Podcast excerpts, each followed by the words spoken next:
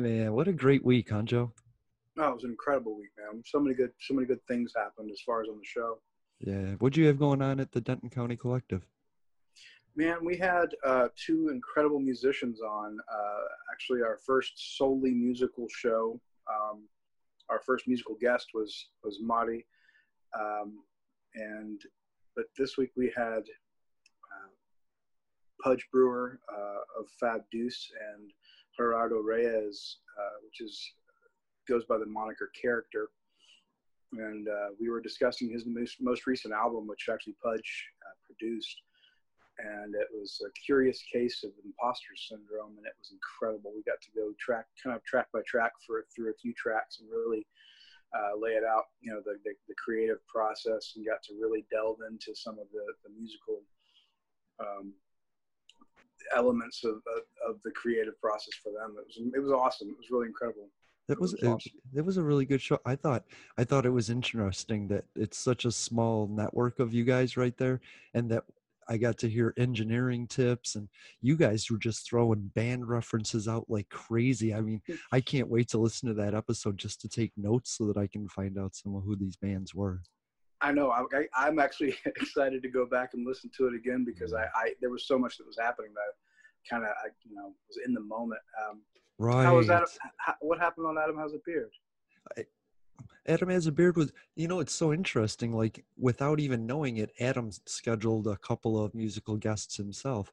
One of them was Brandon Benson, who is from a band um, written in stone that we covered on the Unsigned Countdown years ago when he was like 16. And now he's wow. like, he's 21 and he's like, he, uh, he does audio he does sound engineering just like you guys mixing That's mastering amazing. he does uh, live shows i just thought it was it's so cool the way that that everything connects you know what i mean and then at the last minute he said let's do a show i got this guy el campo el campo negro who is uh this black guy that does the most amazing like spanish music and he's been getting death threats for it and he's been he's been he's been attacked on social media for for being a black guy that does Spanish music, both by wow. Spanish people and the African American community. And so, man, I'll tell you, we just he just did not stop talking. That's amazing. That's great. Yeah. What, what, a unique experience and perspective to catch from you know somebody who is is being marginalized on both sides of, of his chosen musical taste and endeavor. That's that's wild. That's really wild, man yeah, we uh, we, we we we discussed with. Um, we didn't actually get into many socio-political sort of issues with uh, character and Pudge, but but the, we just really stayed with the music and yeah. um, got to got to really pick the brains of some really unique, brilliant minds. I love that. I will say that Gerardo went personal, and there was a lot of psychological very much so. un, unpacked oh, yeah. in this Absolutely. in this and i thought i really connected with him on the imposter syndrome i mean oh, because yeah. every song was supposed to be a character and it's just man i just i want that album i want the album oh. he's going to start making vinyls and i'm already telling people to start buying it you know you and me both brother we're going to get we're going to get our hands on those because it's it's yeah. a neat neat neat piece of work and and and the artwork incredible uh, on the on the cover was phenomenal as well i'm yeah. looking forward to to seeing that up close just get my hands on it get my get my hands on it my ears in it fuck yeah Everybody should know you can find the Denton County Collective, Adam Has a Beard, and Public Access America, as well as our little runt cousin, The Unsigned Countdown, on Spotify. And we're all over Twitter. We're on, uh, you guys are going to be doing YouTubes and live streams, which is really exciting. That's Ryan's forte, so that's going to be up and running pretty soon. But for now, you're working on the YouTube I'll be working on the SoundCloud.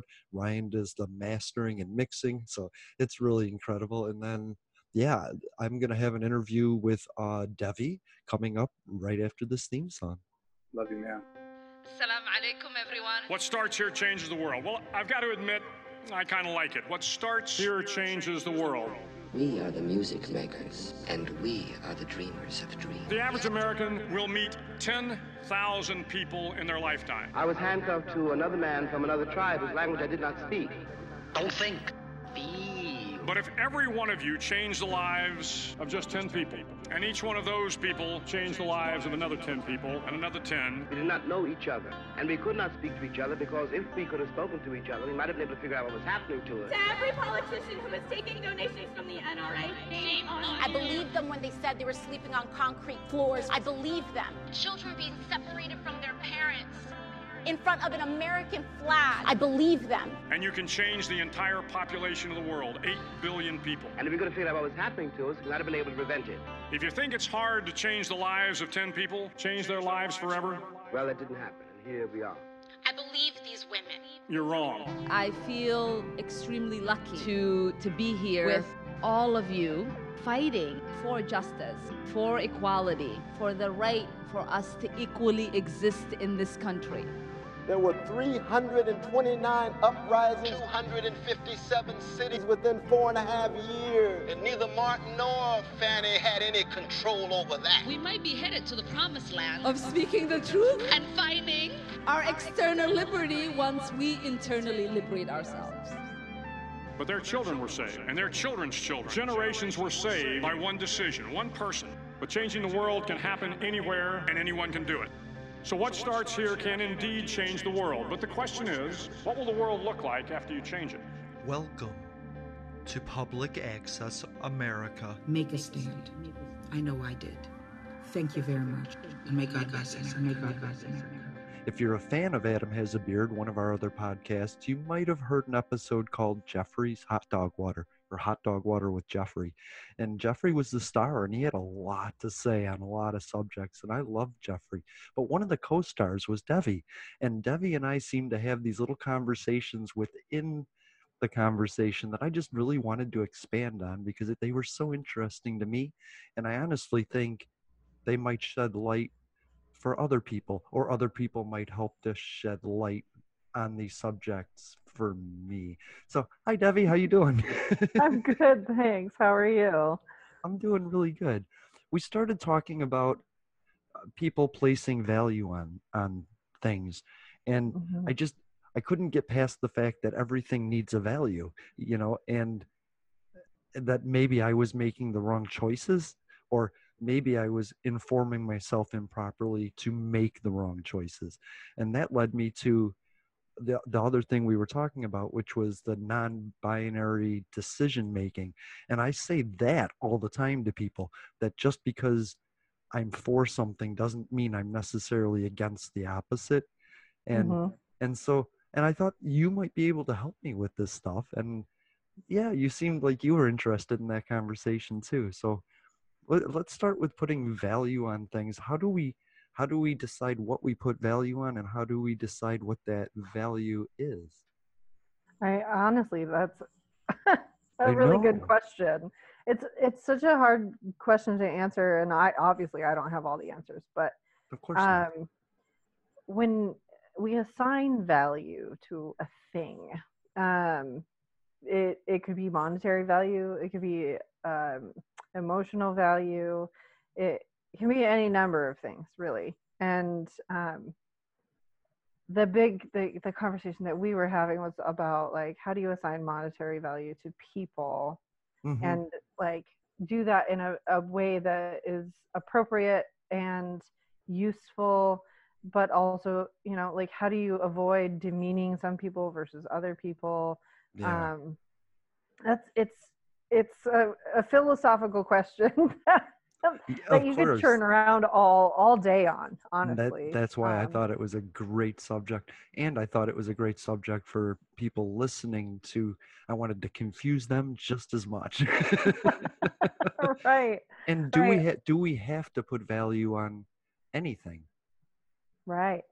I think that was uh, where I was trying to make a point. Is like, why do we feel the need to assign monetary value to anything that we find interesting? Right. Right. So, how much I was I've been thinking about this and kind of turning it around in my head a lot. Is uh, how much value did Picasso have when he was alive versus when he was dead? Right. Right. Like his artwork was very controversial and what people thought was amateur or childish and now we see this as an entirely new movement of art and people will pay ridiculous sums of money. Now those pieces are considered priceless. Right. Um so how does one become priceless in a, a world where we assign monetary value to and things? do, do you think that picasso's art was priceless to him in the time after he made it just because he had accomplished it? I, I mean as somebody who creates art i feel like some pieces have more um, personal meaning behind them Mhm. and they're harder to let go of than other pieces that where you're just like meh. I, Yeah. I, I find it hard to do art under a commission constraint right um, and i was actually my 13 year old daughter put it very bluntly and clearly to me is um, I, I asked her because everybody loves her artwork. She's an incredible artist. And she uh, i was like hey so would you be willing to like make some of these for my friends and they'll pay you you know Mhm. like? And she was like i mean i don't mind doing it occasionally but i don't want to do it and make it feel like a job because it doesn't that make it not fun anymore right I saw Um, I saw a quote that said if you do what you love, you'll never work another day in your life and I thought no, it just turns into work. It does, yeah. So I love doing hair. I love it. But doing it every day, day to day, uh, person after person, it can get really exhausting. You know, like you, it's not just doing hair, it's customer service, it's cleaning, it's Mm. folding laundry, it's um, dealing with late weird- appointments. Standing Yeah. at weird angles for for minutes at a time. yeah. So, you know, I'm creating something that has value to people, but everybody values that differently, like we were kind of talking about Sure. before. Um, and so it kind of takes some of the passion away from things when you're doing that. And, you know, that's not to say that's a bad thing because I still, you know, I still love what I do and I still Sure. enjoy it. But the value has decreased over time. To you, what Yeah. you get out of it is decreased. right yeah my my purpose right we were talking about purpose um and i feel like for the longest time i was like this is what i'm meant to do with my life and Mhm. now i you know i'm in my mid 30s and i kind of wonder like is that actually what i'm meant to do? And like who gets to assign value? I was just having a discussion recently about raise our, we raised our prices when covid hit Sure. um, at work and we were going to raise our prices anyway but we kind of reevaluated like hey how, how much is actually worth it? Like what is this going to look like? Hmm um, and we ended up doing a, a little bit bigger of an, increase. And some people are very okay with that. They're like i expected i expected that to happen. I expected Sure. you to raise your prices. I'm happy to pay them. I'm still going to tip you really well. Great. Um, we'll talk about tipping. Yeah, another yeah. point. But other people are like well, what do you mean raised your prices? What like i'm already paying a lot of money for a haircut i'm like okay well so the value of that service to that person is a lot lower Mhm. versus other people um, and uh, just thinking about yourself in terms of how much you are worth because i you, you can't get my product without me in the equation That's right. Right. so i guess value is a combination of things you're looking at um, time Mm. you're looking at resources you're looking at uh, experience and end product right And, con- and convenience. convenience absolutely Right. um and it's just it's so difficult to me to like wrap my brain around this especially as somebody with like an invisible disability like i feel like my time is more valuable because i probably don't have as much long-term time behind the chair as other people because the more i do what i do which i love to do Hmm. the less I'll be able to do it in the future uh, as my that. body kind of deteriorates and stuff like that. So I'm also putting a value on the fact that I can't bank on doing this forever. And so I have a limited time sphere, Right. um, which is another layer to all of that. so your value bumps into their value mm-hmm. in, and a, it's in, a, in a interesting single to point. see. Yes, it's like uh, you're you're getting Yeah. the kind of like sausage finger thing where you kind of look beyond it, right? Um, but you're you have to take all of that kind of with a grain of salt when people look at you and they're like, "Oh, that's too much." I'm like, "Okay, what? You're not paying for just a haircut. Hmm. You're helping me pay my bills. You're paying for my time. You're paying for the space that we're in. You're paying for the electricity and the, gloves that I have to wear and the cleaning products and there's so much that goes into it and everything is so expensive. Uh, everything is so expensive. I had somebody the other day say, "Are these all your own tools?" I'm like, "Yeah." Yeah, of and he was like, "Does your so does your boss like reimburse you?" I'm like, "No." And they're like, "How much? How much do you think all your tools are worth? Like, how much did you spend on them?" I was like, "Probably about three grand." Mm. And he was like, "What?" I was like, "That's why your haircut's not twenty dollars." You know. right. um, but Yeah, uh, like in a restaurant, it's it's um, labor, rent, and electricity times Mhm. three, and so Right. it always amazes me that people are willing to pay twenty dollars for a hamburger and fries, when Mhm. I know that that's three times the price of what it costs the restaurant, and so I find it harder because I know that. right yeah well and that's that's just the thing is like it i think we've we've kind of all grown up in this idea of like what is the best bang for my buck mm-hmm. you know what can i get for the least amount of money and still have it be okay Right. Uh, you can buy a Hoover vacuum cleaner for 80 bucks and have it be the worst vacuum cleaner you've ever had. I, a Hoover is not specific, but you know, whatever cheap vacuum, Yep. you can buy a Dyson or a Kirby or whatever. You can buy those high end vacuum cleaners and get longevity out of it. Right. Now, what I find interesting and slightly disturbing about that is that the more poor you are, the more expensive it is for you. Yes.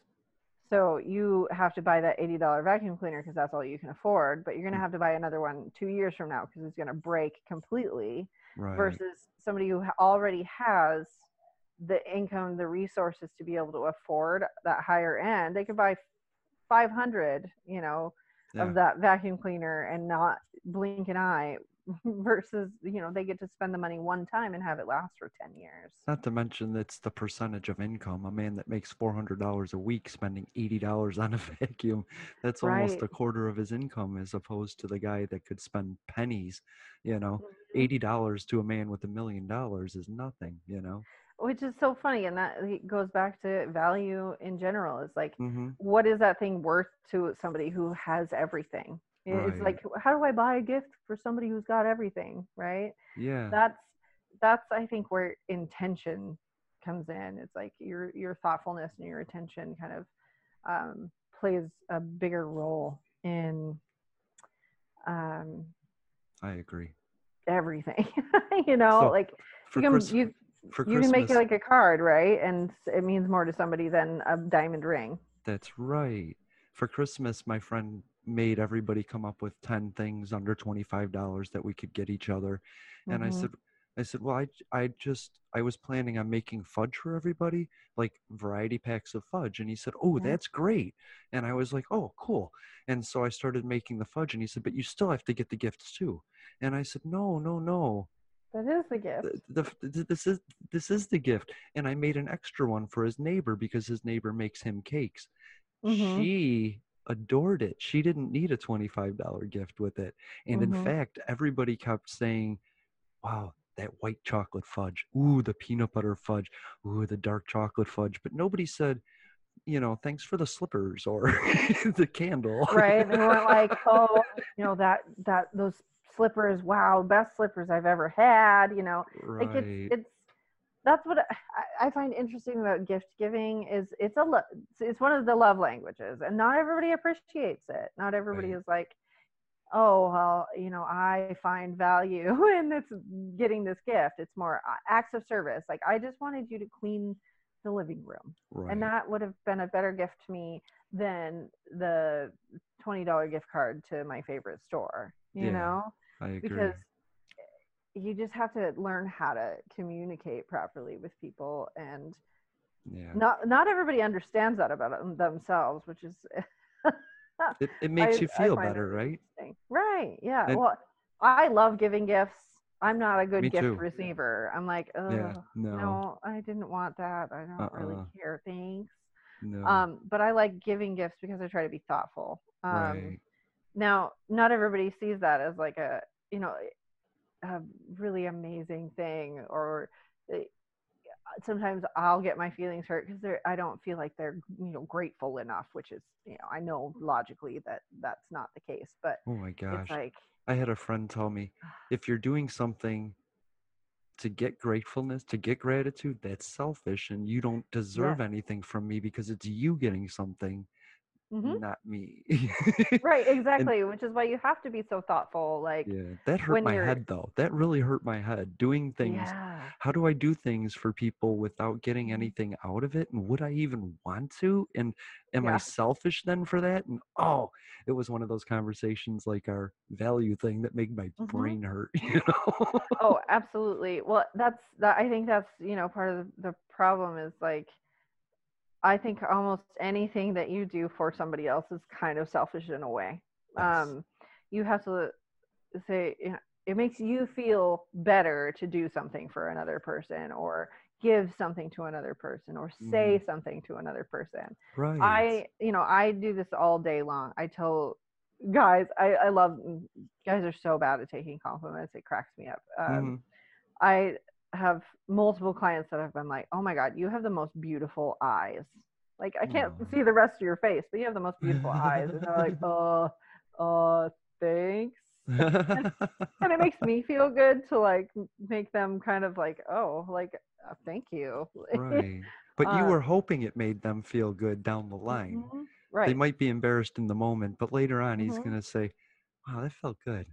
exactly but you know it is it's also self-serving because I, I think it's like great to see somebody kind of like i don't i don't know what to do i don't know what to process with this information um yes. How they yeah. don't they don't know how to process that. And some of them take it the wrong Mhm. way and some of them take it oh, more yeah. than it is or less than it is. Some people will Mhm. be insulted and so it's just I always say I can I can control what I say to you, but I can't control how you hear it. And and right I believe that if somebody's in a bad mood and I give them a compliment, they're going to be angry with that, you know. uh-huh exactly let, let them sit with it maybe it'll make them feel less bad right Yes. yes. um i inversely I, I actually saw this it was like a tweet or something and uh, it was talking about like strong women uh, and it was like am i intimidating or are you intimidated? Mm, it's not my responsibility to like handle manage your feelings and handle your feelings on you being intimidated by me. So don't call me intimidating if you are intimidated by me. Maybe figure out why you feel that way right? But then am I allowed to address that? If you're intimidating and I know why, can I address it with you? Um or with anybody? I i think that you can i think that calling telling somebody to their face that they're intimidating is almost trying to like make them feel bad for asserting themselves Agreed. especially especially as like a strong independent woman looking human right. uh, i've been told a lot that i'm really intimidating and i'm like am i i didn't was i coming off as intimidating just because i was being frank or like giving you information Or Uh, short. yeah well yeah. and sometimes you just have to say this is the way it is period and guys Mhm. do that all the time but they're not intimidating Exactly. so unless they're intentionally trying to be intimidating so yeah. why is it I, I always ask okay so why is it do you feel intimidated by me let's have like let's unpack that Yes. um and have a conversation. That's a Um, nice thing to do, though. Well, not everybody's good at that. No, Can I tell ya? And in fact, I was intimidated by some. I was supposed to do an interview. I shouldn't say this because, but Mhm. we met, and she didn't expect to do it then, and I didn't know what she thought we were meeting to do, other than Oh. you know. And she was very curt and very short, and I and I said, "All right, that you know, that's good, Mm-hmm. good." And then I let her go, and I said, "Wow, she was intimidating."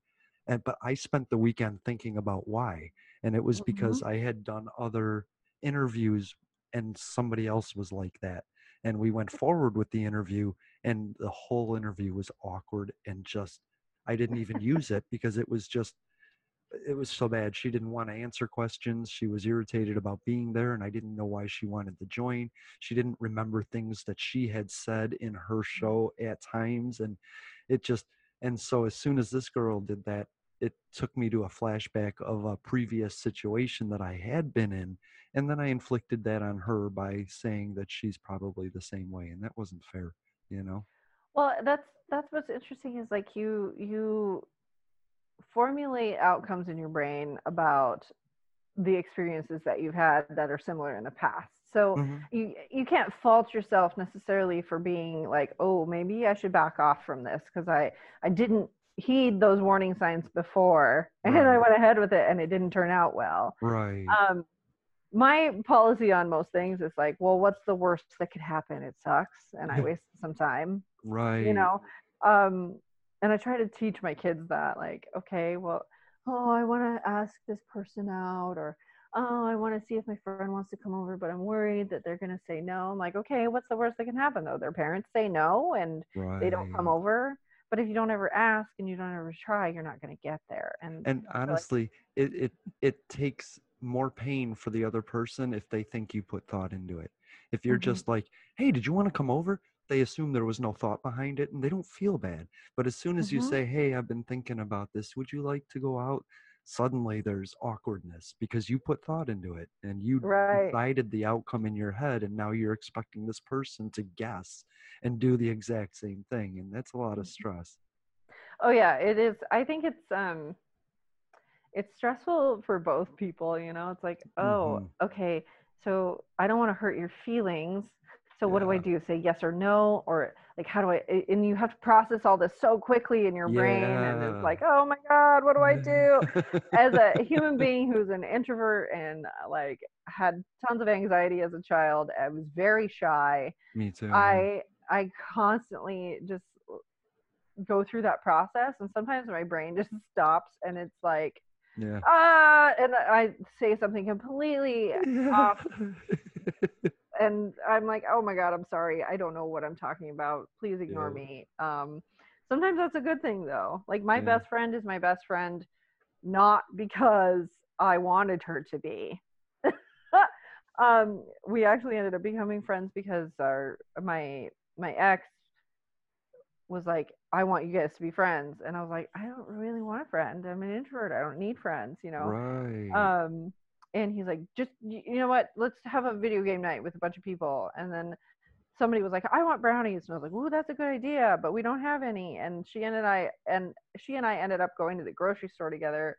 and then like instantly becoming best friends because something she said or whatever but i was really resistant to that idea at first and that's you know like i was like mm, i was not a, a yes person at that time in my life but then it just suddenly happened in an instant as opposed to all the planning that was behind all the planning made it awkward but you just going to get Mhm. brownies boom you know Oh yeah, I'm terrible at planning. I I'm notorious for being bad at planning. Like Jeff will attest to the fact that sometimes the somebody will knock on the door and he's like, "I wonder whose that is." I'm like, "Oh yeah, that's my friend. They're coming over for the weekend."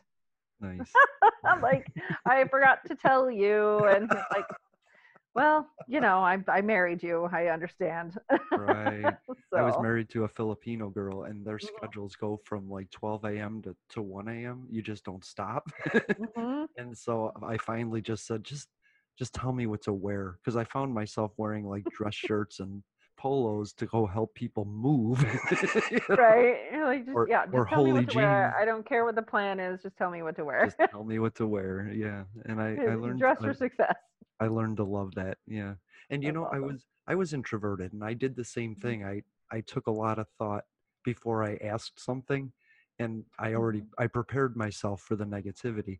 And then I just at some point I just realized I could spend I could spend a week getting rejected and then feel bad or I could just get it over with and and say it really quickly and then I don't have to waste that time and I can do other things with it. So I I Right. generally blurt something out with a half thought because I'm interested, but I don't want to put all of the emotions I have behind it, that initial statement, you know. Well, you're making an emotional investment as Mhm. as a worrier, as as a person who's like, "Ooh, I want to make sure I cover my bases. I don't want to sound stupid or whatever." Yeah. I I I pre-plan like everything. I'm like, okay, well, what do I want to say? Like I have like Hmm. written out things before. I'm Oh yeah. I love making speeches. I'm always really prepared for things. So when I'm Okay. not, I'm like, well, let's see how this goes. Yeah. and sometimes it's a lot more fun to do it that way and just like wing it and be like, all right, well, let's see where this journey takes us. Is it though? I don't know. Like, I mean, we went from talking about COVID to um, yeah. gender binaries and all that last time. So who knows? It's, it's a, a new adventure every time. There you go. Yeah, but still you needed some sort of starting point. Oh, yeah. I think everybody does. Yeah. I don't yeah, that's my problem. My starting point was about an hour before I sent you the first message. So you're playing catch up. Like in my head, I had tons of things to talk about. And I always know the com I always know the conversation comes from conversation, from Yeah. doing it so much. I have a we're we're doing an interview with a lady, Jenna Black. Jenna Mhm. Belk. Jenna Belk. Anyway, she's atheist, um, secular humanist, and my partner Lexi, she said, I want to do something on secular humanism and parenting because she has Mhm. a newborn and she wants to learn about it. And I said, Well, send me a show. And she sent me the show with Jenna on it. So I reached out to Jenna and Jenna said yes. And everybody's excited. But now my partner's a little nervous and she says, I hit a wall.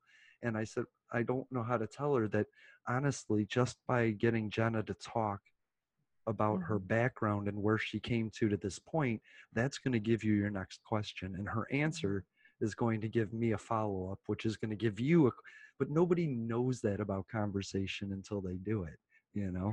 Right. There's a there's a flow. As long as you're you're connecting on some level without um the awkward pauses. As long as both parties really want to be there, I think that's where conversation really kind of rolls. It snowballs. It turns into something else. It's it's it's really amorphous. Um, it's um the art of conversation is is a real thing. It is. Uh, when I first started doing hair years ago, I have uh, how many years now? 14 years ago. Hmm. I remember I would have new clients come in sometimes as referrals, and um, I would be like, "Oh, so you know, how'd you hear about us?" And you're like, "Well, my friend told me about you, and they just basically said like." She's really good at doing hair, but kind of quiet and awkward.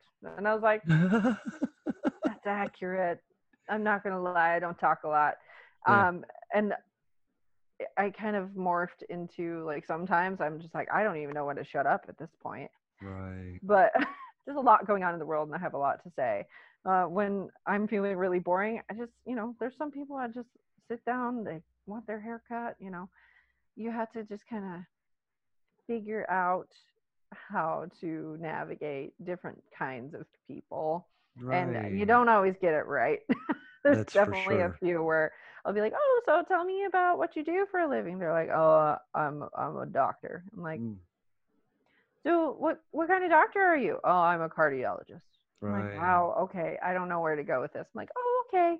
Do you want to I'll just like elaborate stop on any talking. right? Could you tell me more? I like learning new things. Like, no, okay. Yeah. Like Some on- people are just not into it.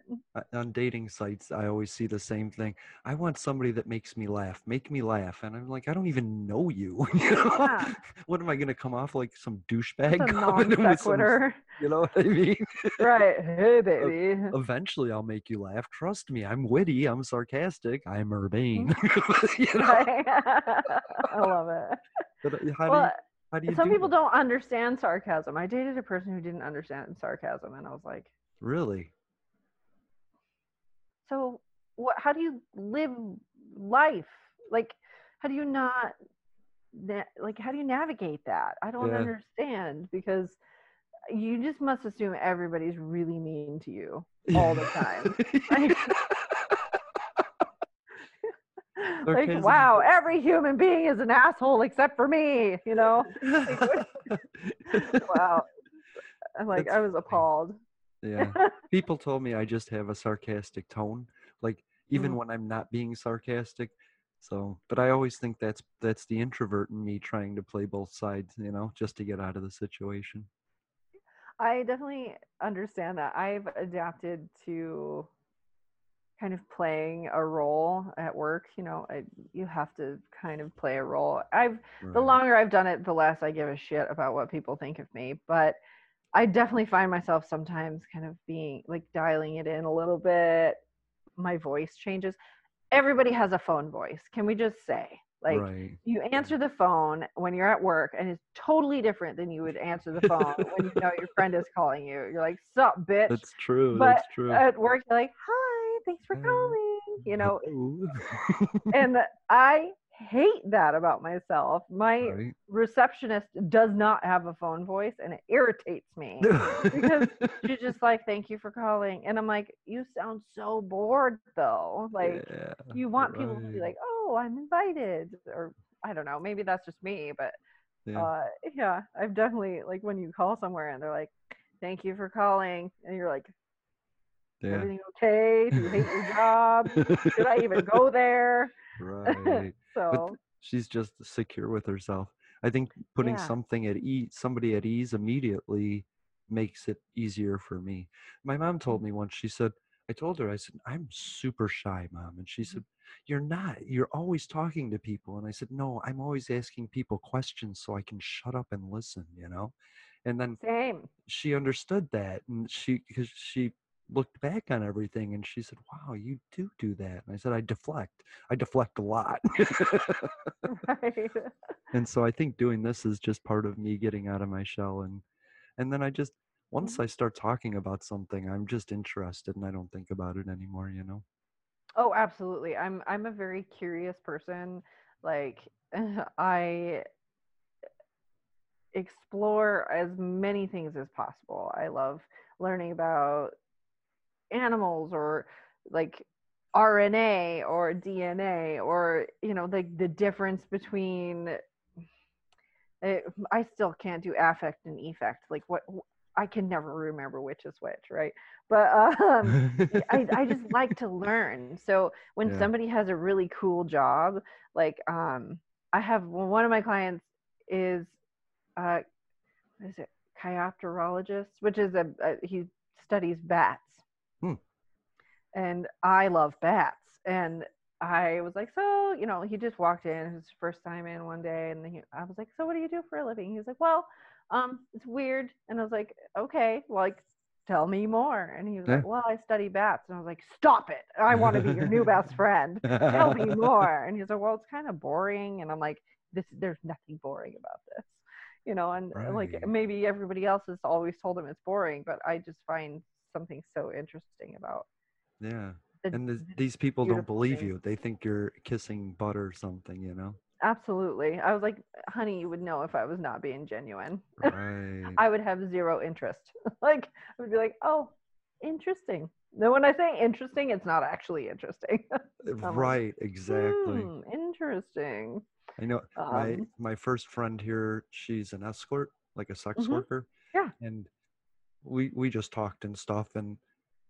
And I finally I told her I said you understand your job is the least interesting thing to me you know I said you your brain that's Mm-hmm. amazing what's between your ears that's interesting what's between your Mhm. legs not so much to me it's a job Right. and I don't ask Yeah. people about their you know working in a factory I, uh, you know you're my friend Right. and you take me to Walmart and I like Mhm. I like it when you cook and we cook together you know Absolutely. but you know i think a lot of people define her because of that and she Mhm. spent i think she i think she does it because of that because it's her identity now and it's just she's an Mhm. advocate you know Yeah. and and she she enjoys that role and she enjoy, enjoys Yeah. being a mentor to younger girls as strange as it is and it, all of that made her and it Mhm. was her and her perspective on life that told me you know don't do things she said it's not a bargain if you give me something and then I ask for something in return that wasn't negotiated ahead of time no you know Right. th- then you're just giving it to me and i was like all right i like that that's fine you Mhm. know right exactly well it's, i think you know sex work is really interesting because it's work like um Mm-hmm. i run actually a um a burning man theme camp called suspended animation and uh, we we jokingly call it pro bono sex work because Hmm. we do um uh japanese rope bondage suspension and we call them bondage rides. So it's you know it doesn't necessarily have to be sexual. There's some of our crew that's like cool whatever. Right. But um what i find interesting about it is like you're trying to craft an experience for somebody and you're doing the same thing in sex work which is why we call it jokingly pro bono sex work right. um, because you're crafting this experience that somebody else wants. This doesn't mean what, that's what you're into and right. like it's it's such a i think there's a lot of value in sex work because i do too. gosh that like some people just need to be intimate with somebody and they don't get that opportunity anywhere else and Mm. by all means if you need that intimacy and all you have to do is pay for it Yeah. good for you like you said Um, everyone needs seven non-sexual touches hmm you know absolutely and i Well, found and- i found that she put so many restrictions on it I, I Mhm. don't even want to go into what but it wasn't it was work and Mhm.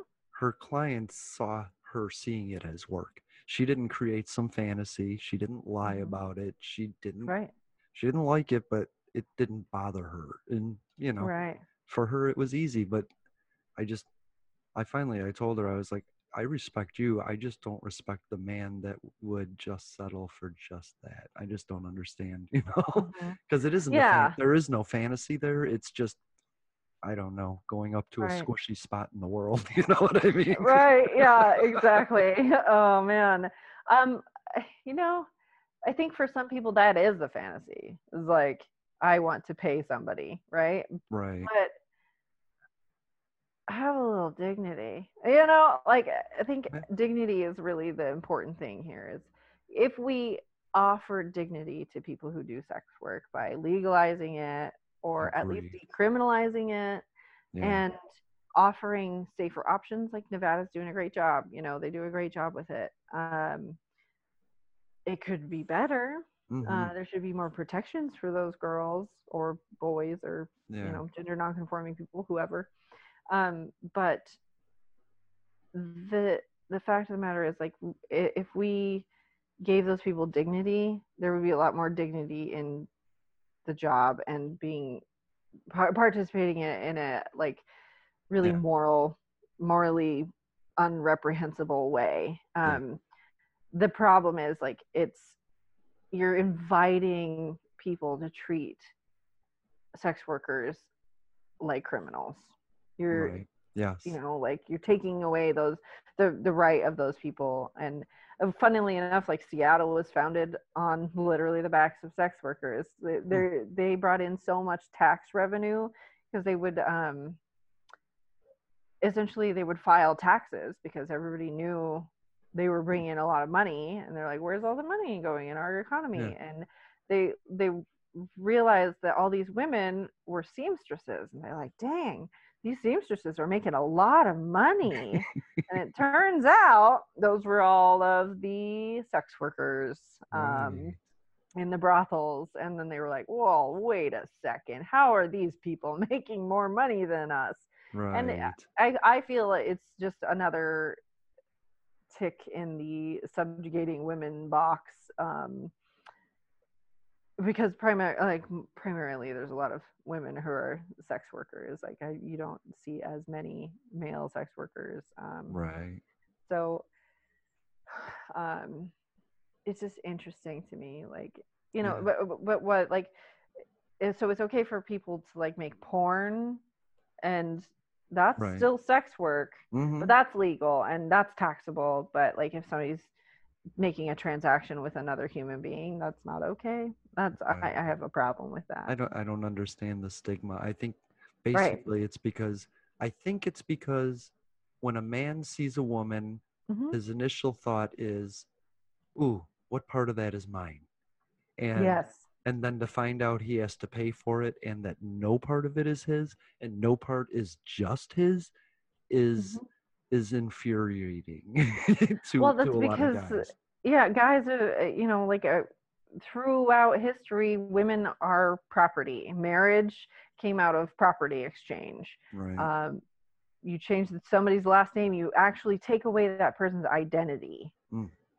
to become a part of your family they don't belong to the parents anymore like these Right. women were traded for sheep and land Yeah. and cattle and uh like hey let me sweeten the deal with the ugly one and i'll give you five chickens as well you know like here's Right. here's a wife and five chickens like um it, it was strictly property exchange and the only reason that we really have monogamy is because of that Mm. um human beings are not monogamous. Specifically female human beings are not biologically monogamous. And it's Mm. it's really interesting that we've created this idea that people belong to each other because in the animal kingdom you rarely see monogamy.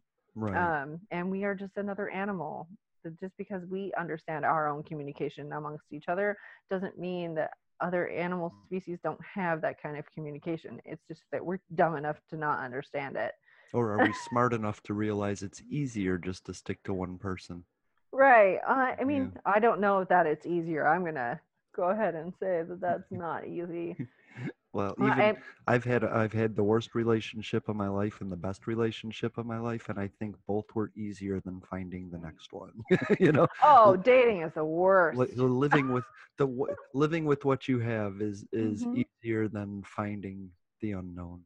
You know what I mean? Well, I think that's I think that's part of what makes people cheat is that it's easy to stay with that person, but you're still like biologically like your body is like, ooh, that person's attractive. Hmm, Right, that's mhm. interesting, and there- it, it's this like psychological chase of Yeah. something new and shiny. And if we opened up and talked about non-monogamy more like it doesn't have to be polyamory it doesn't have to you know look a specific way but if people talked more and said hey look i'm having these feelings about things and maybe we should have a conversation about it and you know you never know sometimes your partner's gonna be like fuck yeah let's like Yeah. both go out and do our own thing and then it, it brings them closer together because they don't feel trapped because human beings Right. don't like to feel that way so No. uh, there's this really great book called uh, sex at dawn and i'm not gonna like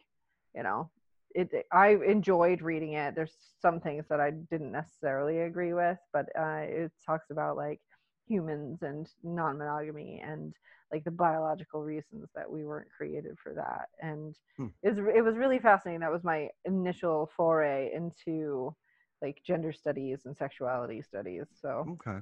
yeah it's really cool But see, all of that is just the binary decisions that we're we're told we have to make, right? Married or you're a slut. You know? Like, right exactly like are, are you going to be slutty or are you going to be yeah. with that person for the rest of your life Are like you married or faithful? Right? Like you Right, can't wander yeah. out. You can't wander out and experience something new, even with your partner's permission, because you don't have the world's permission to do it. Mm-hmm. because suddenly they care. They never cared Right. before, but suddenly, you know, I was thinking about Yeah. that. Nothing has value until we look look at it, right? Like I Mhm. don't, I don't have, I don't care what's in the grocery store right now. It doesn't have any value until I'm Mhm. hungry and there. And Right. it's, it's the same thing. People only judge when they realize something exists, you know. Yes. And Yeah. that's th- that's a shame. I mean, getting to know a sex worker made me realize that they're just people and Mm-hmm. Some people that have gone through some major stuff Mhm. and you know that have come through it and figured out how to cope with it and they didn't make that binary choice you know Mm-hmm. and I Well, think they. I think uh, the idea and understanding intersectionality is um, really important to kind of understanding the world in general as a not binary thing. yeah explain that i know what it is but explain that intersectionality intersectionality is the idea that um, you have multiple parts that make up a whole. So y- being intersectional is like uh, every part of you coming together, but understanding intersectionality is kind of separating out those things and learning to understand other people's experience because of it, Hmm. right? okay So, um, intersectionality, you could be uh, a gay, adopted, black, homeless uh, football player, right? Like you Yeah. have all of these different paths that create the you that is Right. you. And just because every, somebody else has those same things in their life doesn't mean they've experienced the same things um, and so you have this like graph in every direction. It's like four dimension of uh, how you've been created as a human being and and the way that you've experienced it with like i don't know mental health or any number of things Right. um, it creates a human being as a whole. So you are not just you. You are the sum of all of your parts. Um, and you can break down uh, a lot of things like somebody's likelihood of getting a job based off of their inter- intersectional experience. Um, somebody's likelihood of getting married because of the experiences that they've had. And it's it's really fascinating. Uh, it is. It, it takes a lot more than just a hour long conversation to cover it. But, we, if we you- hear we hear that a lot on the news today intersectionality with the blm movement Mhm. and if you're are you included aren't you included? What is the intersectionality that brings people to that point? And so i did want i did want to get a simple definition out there for people. Absolutely. Yeah. But it, I, I do agree that it's it's a lot to wrap your head around isn't it? Yeah, I mean, human beings are are really complex, and it, what makes us more complex is that we we wonder about it. Um, we, you know, you're gonna be a philosopher for a few minutes every once in a while, uh, thinking about, you know, like the shower. Every, everybody calls it shower thoughts, but it's really just micro philosophy. Um, right yeah so you I, I that's what i think makes people so beautiful and unique and fun to talk to is that they're they're very multidimensional they're just there's so many layers there that you have to really get to know and there's so much that you will never ever understand about some people. Like i'm a white person. I grew up in montana. I didn't i don't have a lot of I didn't have a lot of experiences outside of what I knew as normal until Mhm. I moved out to the Pacific Northwest and I was like, wow, there is so much information here coming at me really hard and I am learning a lot about myself really fast and wow, maybe I, I'm not the smartest teenager in the world and Mm. yeah we all hit that wall don't we oh my god. I can't wait for my kids to hit it. um but I, I finally realized like wow i am not i'm not educated and so i kind of made it my mission in life to learn as much as possible from as many people as possible and the easiest um the path of least resistance was becoming uh, a hairstylist and a barber uh, and just asking lots of questions and being like, "Tell me more about your life." And sometimes I just I don't have any energy in me for conversation, and I'm just like, "Tell me something," and I know that person's going to talk, and I'm like, "Cool." So all I have to do is be like, mm, "I know, right?" And uh, it's great. I'm listening. I'm just you know I I have to check out every once in a while. and people people think you're amazing at conversation, but you're only just deflecting.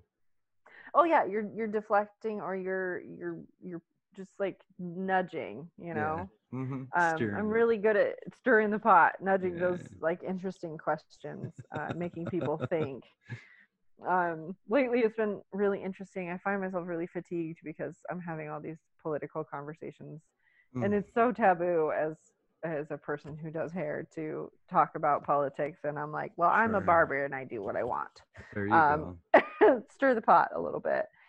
But I learned something from everybody. You know, I learned Yeah. I either how to be more gentle with people or like how to temper my anger or you know, there's something that you can learn from every Put every words behind person. it. You have to soften it up.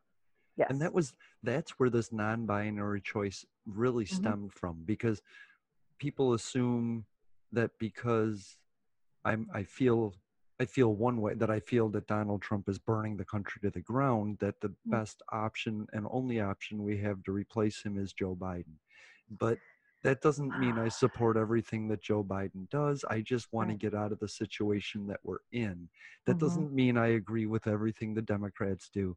And I certainly don't disagree with everything that Republicans used to stand for and may stand for again. And it Yeah. bugs people that I don't feel there should be a border, but I think that we should be able to keep our rights. I think Mm. I think life should be based more on my choice. I don't think the government should say I can't. Mhm. And you know, unless it hurts somebody else. And there's I'm pretty liberal on some things, but I'm pretty Mhm. conservative on other things. And I I don't know why we've been pushed like like uh, pepper in soap water to the edges. You know, Mhm. I just and so that's where it led me. How do I get people to understand that that we're American and as Mhm. Americans, all of the intersectionality combines at that point. And if we Mm. just stuck together, we would be louder than any of these politicians that are making decisions for us. Well, I think part of the problem there is that like there's so many people who are uneducated, so they just assume that this person is going to make decisions and that's gonna like push their life in a specific direction. Like everybody is assuming, you know, a lot of people assume that Donald Trump is like a fucking like I don't know emperor or some shit, and he can do whatever he wants, but he can't, and you know we have checks and balances for a reason. hmm I also feel though that we're at a place in America where we need to stop doing the pepper and soap water thing or get pushed to the edges and we need to stop doing the but this isn't as bad as the other guy thing because we're not making any progress. You're stagnating when you're just trying to like you're just you're you're like sisyphus on the hill um Mhm. and it's it doesn't work. It doesn't work. It's it's it you can't just If you pay attention now yeah for 20 years, things will be better in 20 years, but you can't pay attention now and expect everything that you ignored to just go Mhm. back to right. People didn't people haven't been engaged in this stuff forever. That's why it Yeah. is how it is and and but that's the Right. problem is because we're they're saying, "Oh, nope, don't look at us. Pay attention to that black guy. He's going to rob you." right Or, "Oh, those Latinos over there, they're jumping over. Don't look at me." You know? Mhm. and and I just I- think that I think I said it to Adam that we're, we're Mhm. all wearing different hats, but we're screaming up at the sky for equality, and Mhm. it, we all want it. it The white the white people in the MAGA hats, they don't feel they have it for some reason, but neither do the black people or the Latino people or the Mhm. transgender people or the disabled people, right and but we're all the same people. Right we are we like i always say that we agree on most things Mhm. um we just have different ways of wording those things so Right. everybody like like i think we talked about before everybody wants to house the homeless or we need to take care of the problem, right?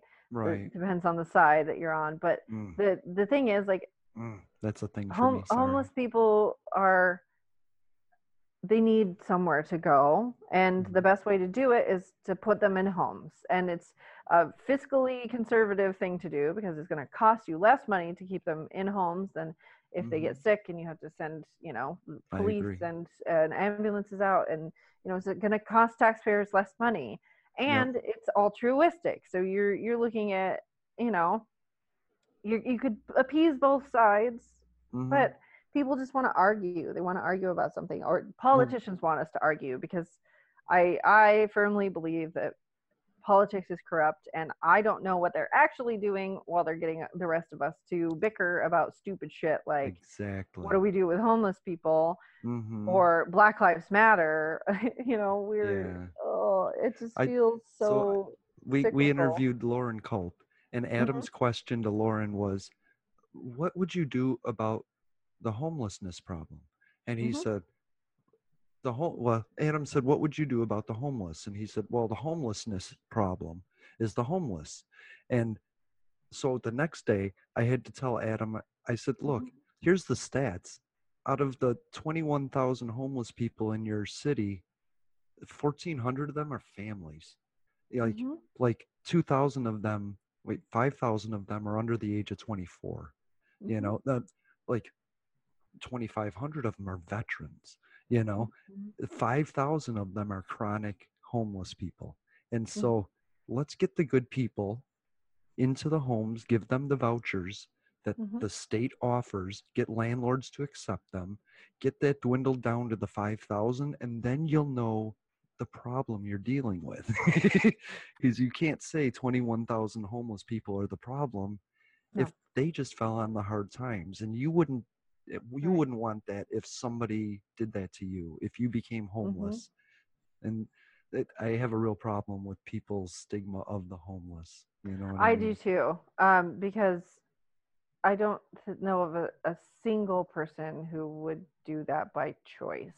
Right. It's a, a pile of circumstances that have, have brought them to that area. And, and I've, I've heard a lot of, well, you know, it's all the drug use. I'm like, you know, I would be shooting heroin too if I was homeless because how the hell else are you supposed to not be hungry, be Right. warm, not be laying on a sidewalk? Like what are you talking about? It's a drug Yeah. problem. No, it's a it's a capitalism problem. And it's a drug problem for a thousand of the 5,000 or Right. 2,000 of the 5,000, but Right. not the 1,400 families and children. Mm-hmm. It, you know what also causes people to use drugs? Childhood trauma. hmm but why aren't we talking about that you know? Like why are we look we look at survivors of childhood abuse as if they're heroes but we're looking at homeless people as if they're scum? Like are, are you kidding me? These are still human beings. Like the, the more dehumanizing language you use the worse off everybody's going to be. Yes, I It's- agree. I'm sick of the well these monsters or these illegals. It's like so you mean these people? These People. people. Yeah. Because not a single person that I've ever heard of is a monster. They're a person who did bad things. Yeah. Uh, they, th- there's a really uh, excellent book called Evil Men, um, and it is it talks about the banality of evil Hmm. and how easy it is for people to shirk responsibility for evil actions if they're being told what to do by an authority figure, particularly somebody in a uniform. Hmm. Uh, there's whole experiments done on this. They were very um, unethical, maybe a little bit, but um, not. They didn't. It was traumatizing for the people who participated, essentially, in some I'm ways sure. but um the the fact is like people want to be able to say oh well it's not i didn't i was just doing what i was told Yeah. right um and so i'm looking at what's happening in portland and what's potentially going to happen in seattle and what's happening in chicago and all over the, the united states right now with the Mm. Department of homeland security flying in Um, and I'm like, do y'all really think that what you're doing is right? That's my question. Have you been indoctrinated into that bullshit so hard that you're willing to shoot an unarmed human being in the head with a rubber bullet and fracture their skull because you because they're bad or because you don't have to carry responsibility because you have immunity. Like oh how, it's how bad does somebody have to be to get their skull fractured? not very bad at all turns out. And it turns out it's really easy to do what you were told which is shoot unarmed people because it's not your responsibility. You don't have to take responsibility for that action. You you literally can get away with doing whatever you want and that is an abuse of power and that is really ugly and that's what we have going on in the Yeah. us right now and It's that's called tyranny. absolutely absolutely And I, I I just saw a Trump supporter just burned her shirt and said, "I am for law and order, and this isn't it." Mm-mm. So I don't I don't know who's doing anybody any favors with this. Yeah, like how the fuck do you serve and protect when you're shooting people? Like, I don't know. Moms getting Uh, tear yeah. gassed. Yeah. You know, a mayor getting tear gassed. but like, are we more upset about that than you know, like the moms who were getting murdered by police before this? Like, I'm so my biggest my biggest concern right now, and what I think is really interesting, and I don't really know what the real answer here is, is like where was the governor and the mayor when the local police were doing this to protesters.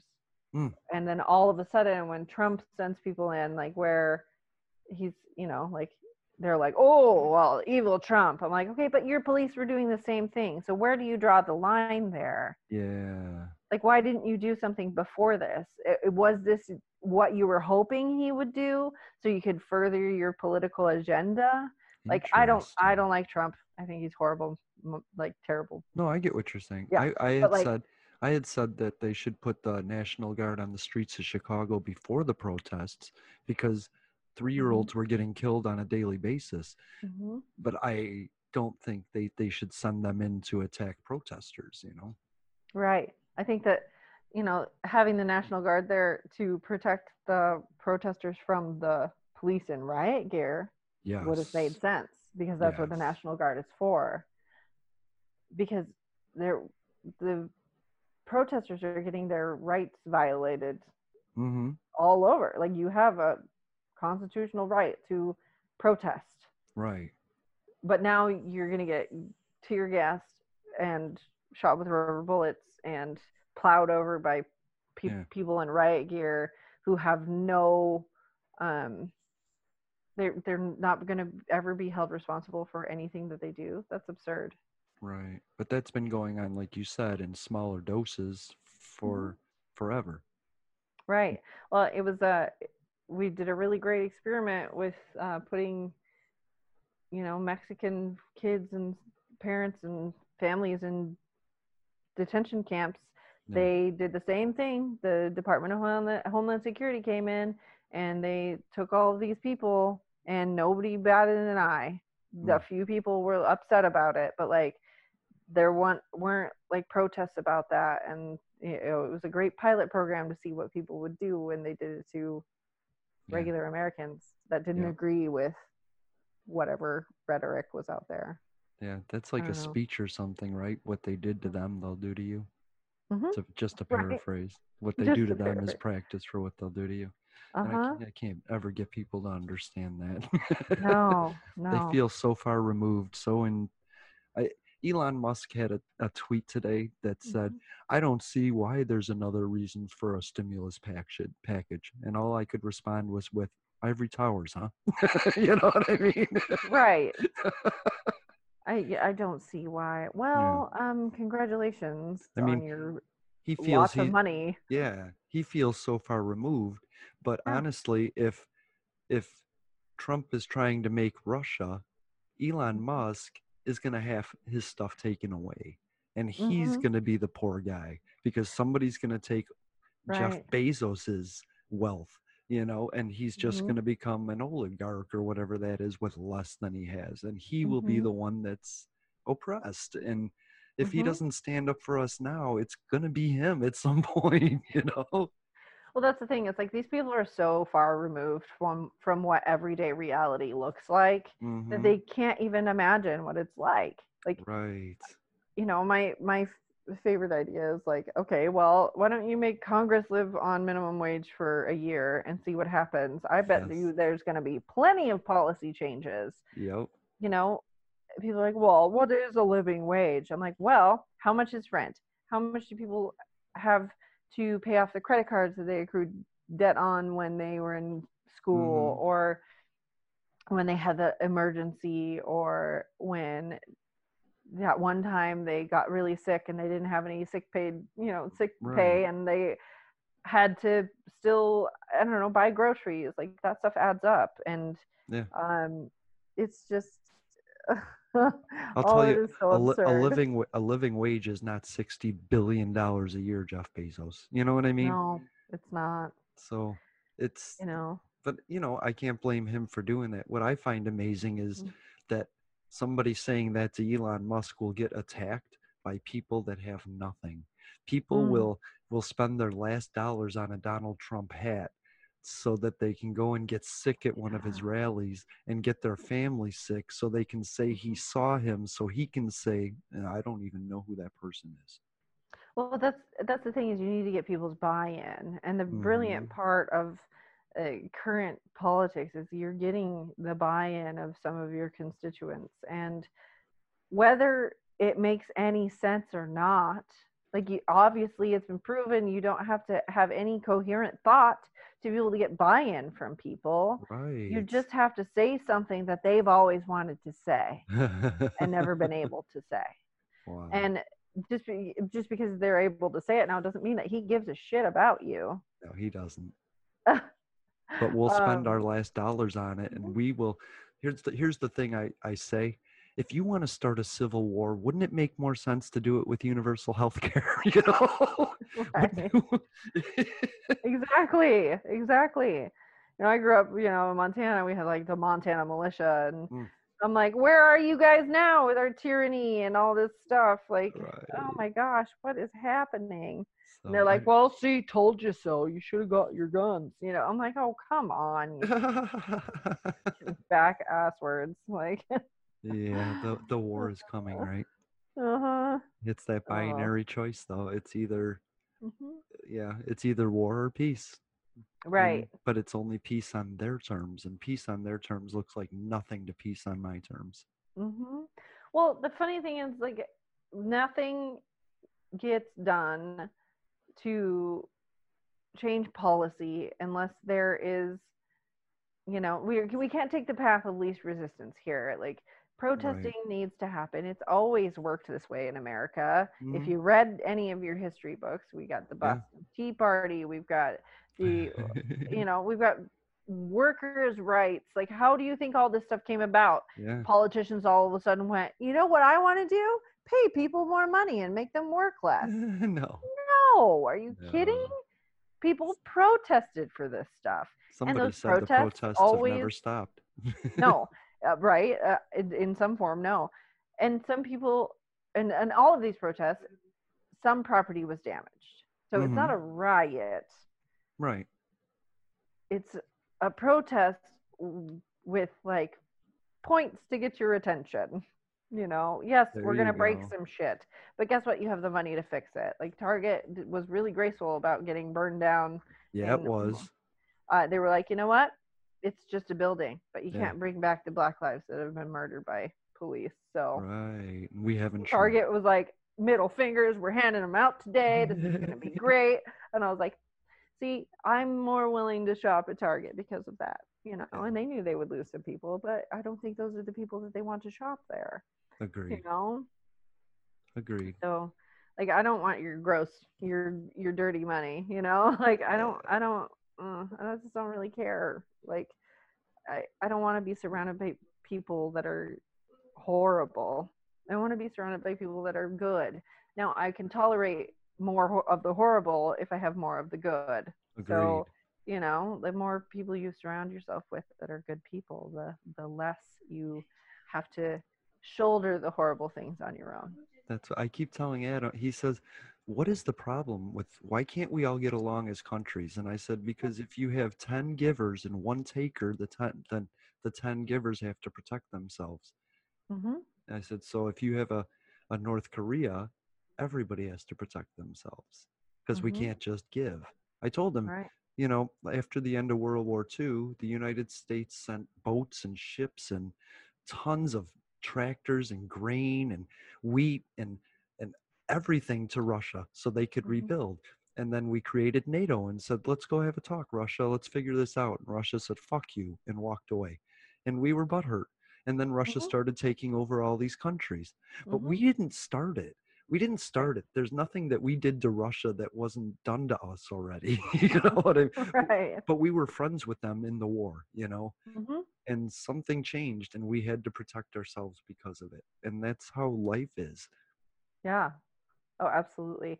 I I think that you just have to roll with things and you have to like understand that people are going to change and things are going to change. And Yeah.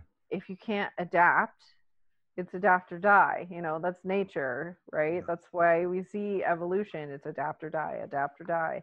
Right. And, you know, like there's a certain point where it's like, I, I don't know if we can recover from at this point. Like, um, I don't know that people are willing or able to adapt at the rate that needs to be yeah. happening right now. And so I don't know. I, I'm sometimes hopeless, and today is one of those hopeless days where I'm just Yeah. like, you know, I Just know. imagine imagine the forest burning to the ground and nothing left and then a year later Yeah. sprouts. Just sprouts of community.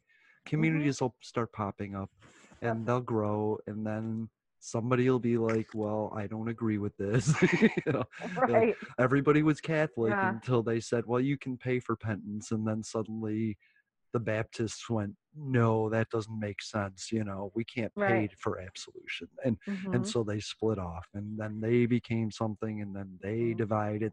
It's just how the world is, just like cells. Cells divide, divide, divide, and then they die. Absolutely.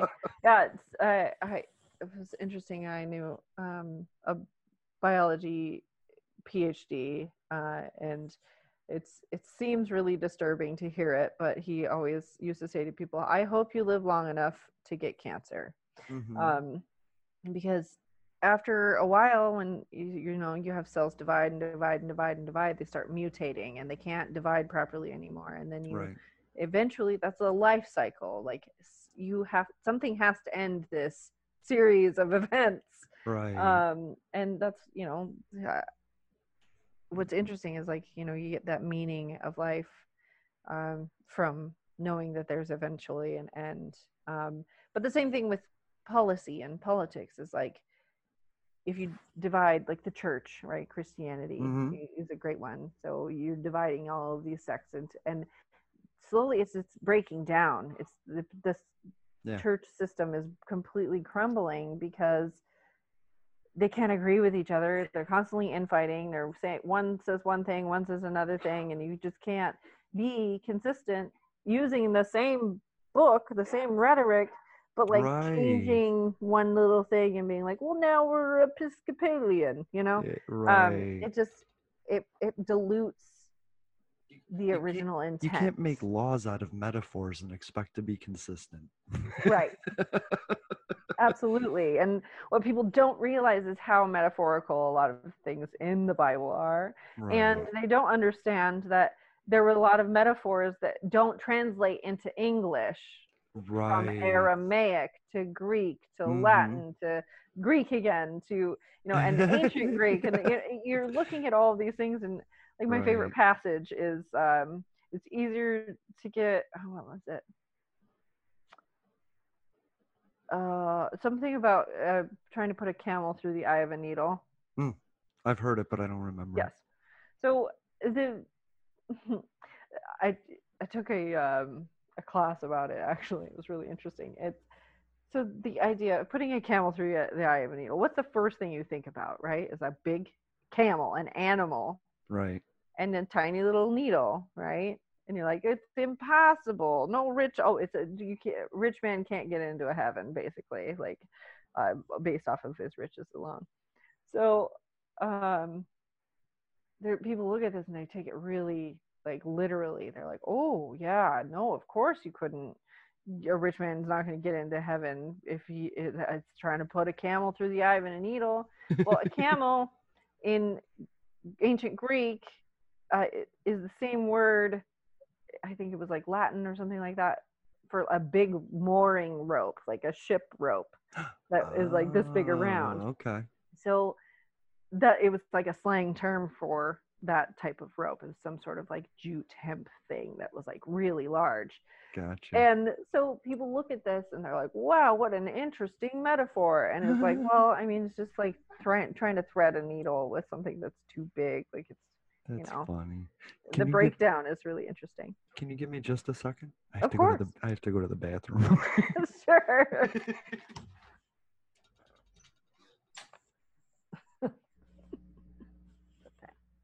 Whoa, I'm losing it. Mhm.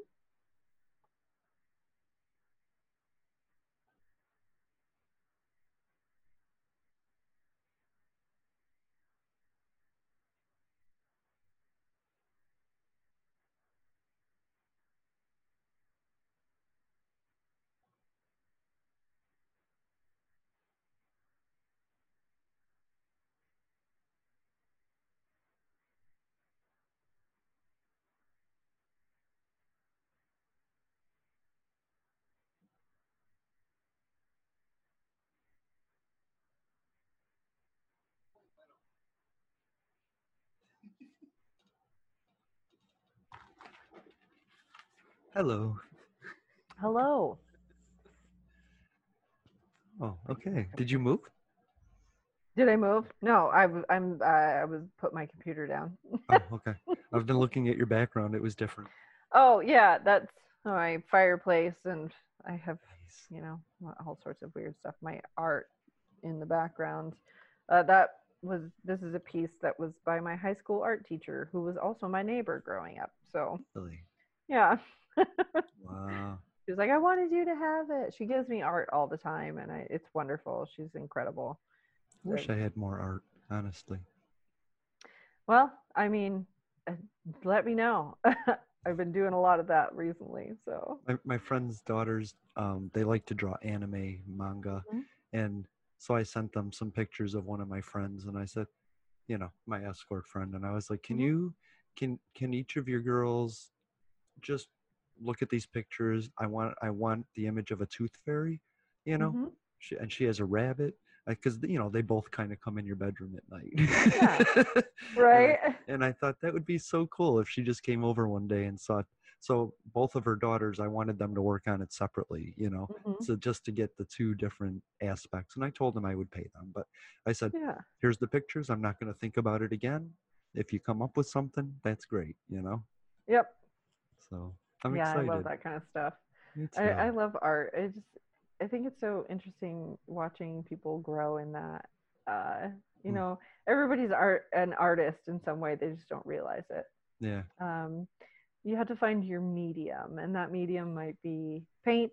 That medium might be hair.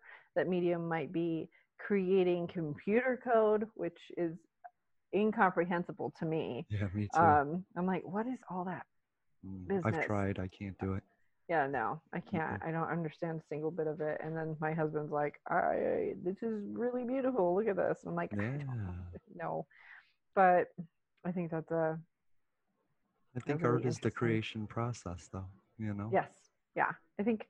Well, I've read something recently about um, play and how adults are not expected to play, and um, art is the way that adults play now, like the acceptable way that adults have figured out how to play. And uh.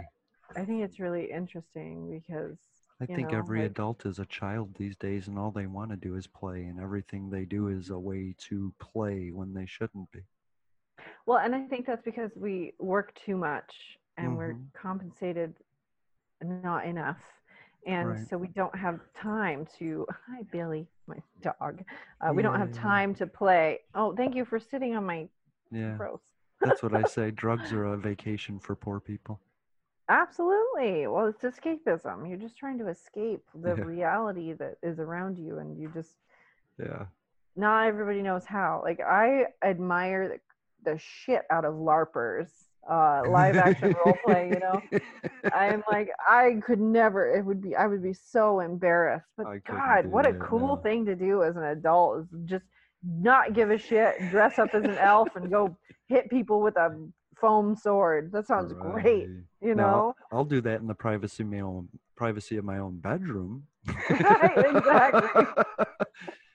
Yeah, I wouldn't brag Ah. about it. I mean, um, it's. I feel like Halloween is like pride for the normies. You know, they're like, "Yay, I get to be a fucking weirdo for once," and that's also what I love about Burning Man is like Same weirdos. thing, right? You know, although unfortunately, it's like a lot more people are like, "I just need this shot for the Instagram." You know, they just want to be pretty at, at, with Burning Man as a backdrop, and it's just Right. it's It's amazing how many moments thing. get ruined by just selfies. Yeah. Yeah. I I recently have like stopped really taking a lot of pictures of things. Um, Yeah. Me too. And especially with selfies, I'm like, I don't need proof that I did the same face today as I did 20 days ago. right. Um, do I really look that different? Not really. Um, I I put down the camera more and I try to experience things more. And Yeah. it's it's definitely been interesting because like memories are so fallible and human beings are so fallible in Yeah. In their truth, right? Truth is so different to everybody, but Mm. um, I think it's it's more interesting, and it, I think it engages your brain more than just capturing a picture and then walking away. You know, Yeah. Yeah. it's incredible to me. Um, I was I recently found out that you can write reviews on the internet for national parks Wow. Okay.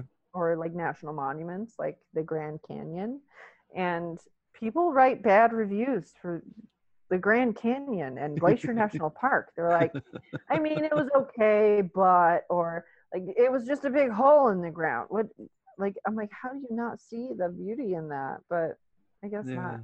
You know, some people think that uh, a cityscape is beautiful, and some people think mountains are beautiful. So Mm. value is different to everybody. But it's only valued if you look at it, right? hmm That's interesting. I like it all. I just think it's all kind of amazing. Cause, but I also think to myself that I'm on a rock going like thousands of miles an hour, billions of miles in space. you know what I mean? Right. Like every day, like we're just spinning at 180 miles an hour, like on a, on a piece of rock, and we're going. yeah, and like, how do you not notice that? Like, uh, Yeah. it, I wonder what it was like to be the person that realized how fast we were like flying through space and being like, what? Like, how do you wait? What? Like, Yeah. that's not possible. Like, wouldn't you fly off? Like, it's Yeah. gravity. Like, Why wow. my cheeks going? right exactly well what what was the short story the day the earth stood still or something Hmm. where like if we stopped rotating everything would just like it would be awful it would be catastrophic Oh. and i think that's really fascinating It is, It's and like, so I, I appreciate. I appreciate that, and I want to say about about uh, immigrants. I think to myself that Mm. if we removed the borders, we would see that migration patterns are like weather, you know. And I honestly think before there was borders, people just they walked. You know, they walked across the Alaskan land bridge to get here. Mhm. I can't imagine like I, I don't know somebody from over here going, "Ugh, no," you know what I mean?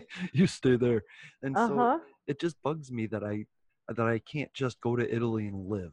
You know, and then come Mhm. back here and live. That I have to be one. It's or the- arbitrary. It's power. It's power. It's arbitrary. It's, yeah. You don't go to the Canadian border and say, ah, there's the border. right. It just is nature. And unless you're on a highway and you're like, oh, okay, well, Yeah. here's the border. But there's not a delineation. You don't say, oh, look at this. Now we're in Colorado. It's totally different. You like you just right. it's all a concept it's a it's a social concept it's a form of control it's a form of power and Yeah. i just think it's gross because it just makes everybody different you know it Mhm. it enhances the differences between people in a way that people think is bad Yes. And I like, believe that the border traps people here just as much as traps them there. I told Mm-hmm. Adam, I said, wouldn't your mom love to be able to live in her home again? Just live in Mexico and be Mm-hmm. in Mexico, but come here when she wanted to see her family, or you guys have a ranch there and a house Right. here. And he said, yeah. And I said, everybody I know is saving up money and getting a ranch down there because they can't make enough money there. And he Mhm. said, Well, there's a lot of danger there. And I said, There's a lot of danger there because a border prevents us from helping. And he said, I never thought about it that way. And I said, Well, imagine if there was no border, it would come here and we would take care of it, or we would go there and help take care of it. The only reason Mhm. we don't is because there's a border. Life would be so great for everybody without the border. right exactly that's the problem it's like right. you know we have borders within america but we're all americans Right. Yeah, but in, Why- in Europe, they call it countries. Here we call it states. Exactly. And really, it's like, you know, the United States are not so united right now. And really, is Right. it so dangerous there and not dangerous here? Because I feel like right now it's pretty dangerous here if you're dissenting, you know, if Mhm. you're if Yeah. you're like, well, I don't believe that, you know, it's Right. it's arbitrary decisions on whether or not you get to live or die. It's very arbitrary. Agreed. And it's, just, as random as the planets flying in the universe. It is. absolutely and and it seems i guess as a, a layman i guess of politics i it seems just it doesn't make any sense to me um to create all of these problems where there are no problems Right. And i, always wonder what the greater reason is Uh, i don't, i'm not so enlightened but Mm, um I- wish I was. I wish I could just know, like, okay, but why are we doing this? It's just so stupid. yeah. It's. I talked to the lady and I talked to a lady in England and I asked her about, you know, how they were doing with because they're go through Brexit or whatever it is. And I Mhm. said, Are you guys just as divided? And it turns out that Brexit was because the European Union believed in open borders to Mhm. where people could just go wherever they wanted, that the Syrian immigrants could just go Right. wherever they settled. Mhm. And half of England said we don't like that because we don't have enough room. But that's that's kind of assuming that they're going to want to fill your country, you know? like maybe they just want maybe they want to go to the end of the earth and then start walking back because that's what I used to do as a kid. I'd go as far as I could and then go, oh, okay, and walk. Mhm. If I got to England I, and I was from Syria, I don't know if that's where I would want to locate. You know what I No, mean? It's dreary and cold. and Yeah. the food is weird. Like, Right.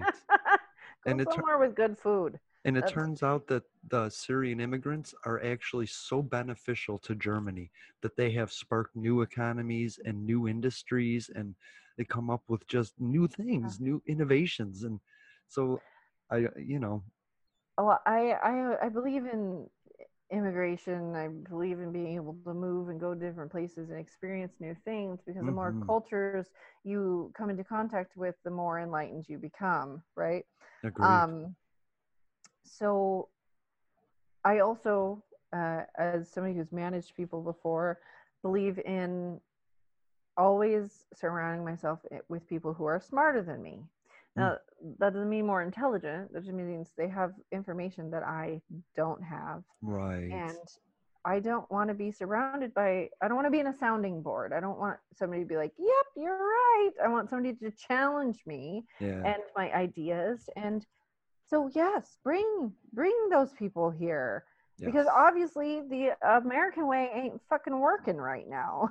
right right? Like invite those beautiful different things in. Like uh, our the the Statue of Liberty is says really inviting things, but the way that we're behaving is not inviting, and that's just because somebody is trying to force you to believe that these people are stealing your jobs, even though it's not them. It's the oligarchy. It is Amazon and yeah. It is people like Donald Trump that uh, it's people like Walmart. Like they're Yeah.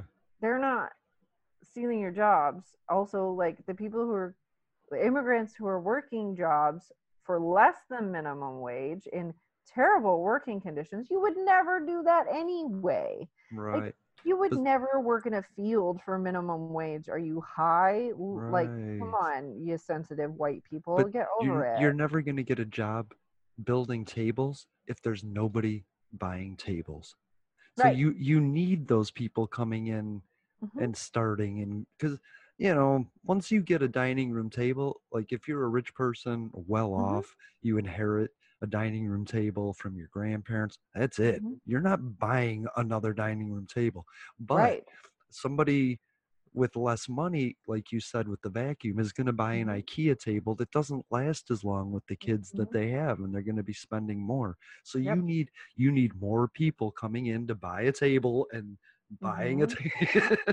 right and then that's why they that's why they don't believe they believe in people they believe in um how do i say it they're pro-life right pro Mhm. they're pro-life because they believe in continuing to create people because it's a consumer economy the catholic church says no masturbation because they want few, full pews they want more Mhm. people Absolutely. That's the thing. It's like, oh my gosh, it's it's right so you can't you kick gotta out listen to what somebody says and understand what they say, not just hear them.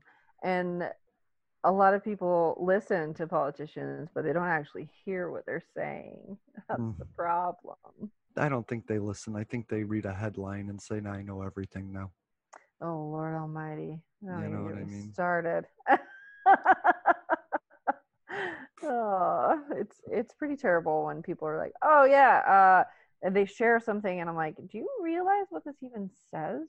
yeah Do you know what you just said out like on your Facebook to everybody? Like what?" How, my the my biggest pet peeve recently is reading mass publication um, news articles with poor editing Mm. like okay so what did you do editing for content or did you do editing for um, ease of reading or for spelling Ah. like did you do any of those things i've read so many articles with misspellings or typos or just all sorts of things that i'm just like i can't i can't take this seriously right I have a hard time with that. Like, why aren't we more careful with the information that we put out? Mm, Um, it makes me think that they it out. didn't fact check if there's exactly a bunch of like misspellings or typos. Yeah So, Yeah. ah, So Loren Loren Culp, you know Mhm. who Loren Culp is. Yesterday he put out a tweet saying, "Reopen everything, Inslee. Look at the curve. It says that we're flat and we're going down." And I looked at the picture, and it said this picture does not contain the last two weeks. Well, when Mhm. did you get the picture? You know, and, and so Right. all I did was say, "You didn't. Did you even read your own photo?" It- Mhm. maybe maybe your opponent has the facts and maybe people in washington should be more mindful because it's not going to be you that's going to take responsibility if or when they die and right. it got retweeted and liked Mhm. And Absolutely. i'm not even in washington and it's just it scares me the rhetoric that goes around like he knew he knew 80% of the people weren't going to read that picture they they were just not. going to retweet it and he was going to get because some they were like, "Yeah, I'm behind this person." I'm like, "This I is my want my- constituent." yeah i want my barber shop open you know Mhm. Well, Exactly. whatever, whatever it is that he's he's closing funerals weddings Well, that's a, that's the problem with people is they will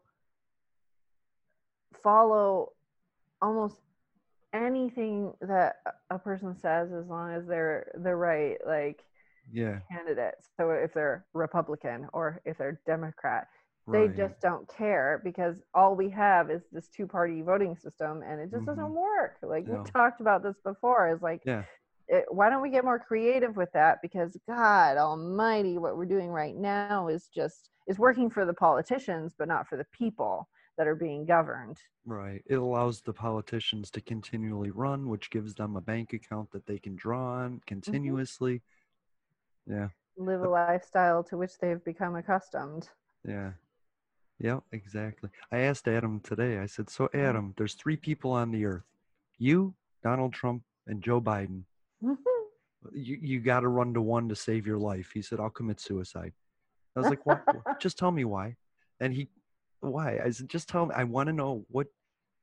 I don't know. I don't. I'm indifferent to Joe Biden. I don't know anything about him. Why do mm-hmm. people not like him? Well, I'd just commit Uh. suicide. I I just, I just want to know. Can anybody just?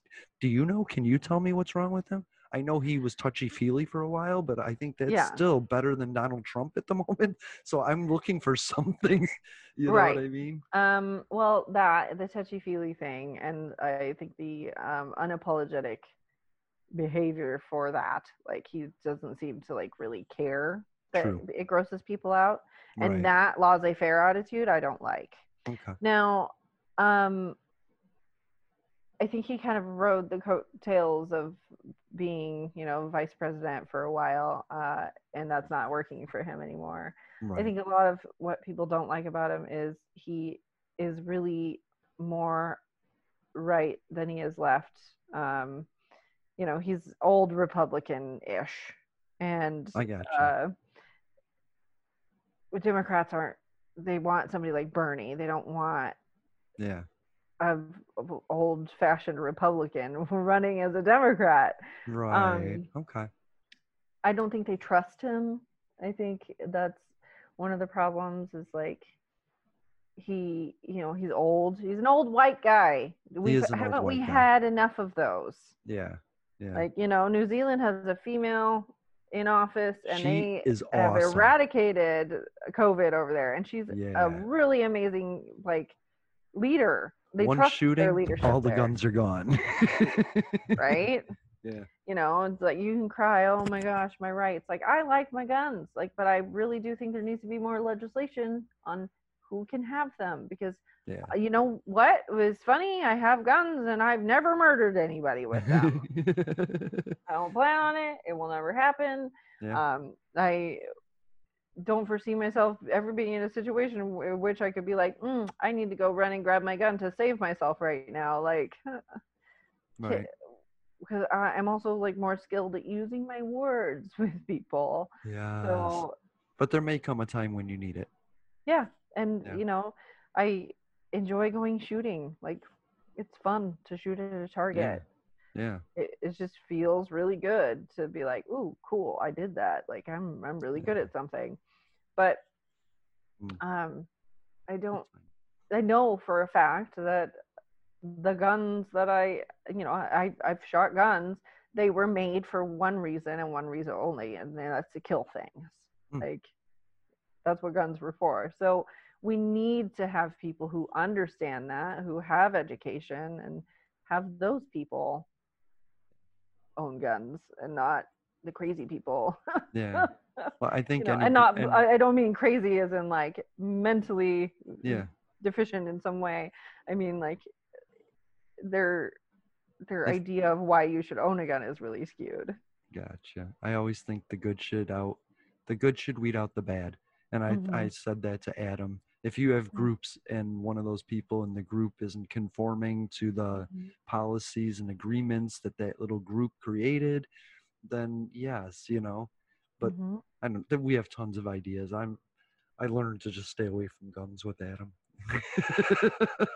because I don't That's care. fair. I don't care. I think we all des- we deserve the right. We have. I believe in choice above Mm-hmm. anything, unless it comes to harming another person. Agreed. And so, if you want to have a gun, if you want to be racist, go ahead and be racist. Just don't hurt me because I'm not hurting you. And Right. I just go be racist with your racist people if that's what you feel comfortable doing. I'm not Mhm. that, you know. Right. I my my favorite idea about that is like, okay, well, you can make a choice and you can have an attitude about it and you can believe a certain thing, but that does not protect you from people calling you an asshole. Right. So, you know, you can be racist, but expect people to call you an asshole and expect sometimes to get punched in the face when you're being racist to somebody, you know? Yes. Like, yes. you should have that expectation and uh, Yeah. you're basically inviting people to do that to you when you're being that way Yep. um so you know like i don't know being racist You choose what you do. for punching i guess You ch- you choose what you do, but you can't decide how somebody reacts.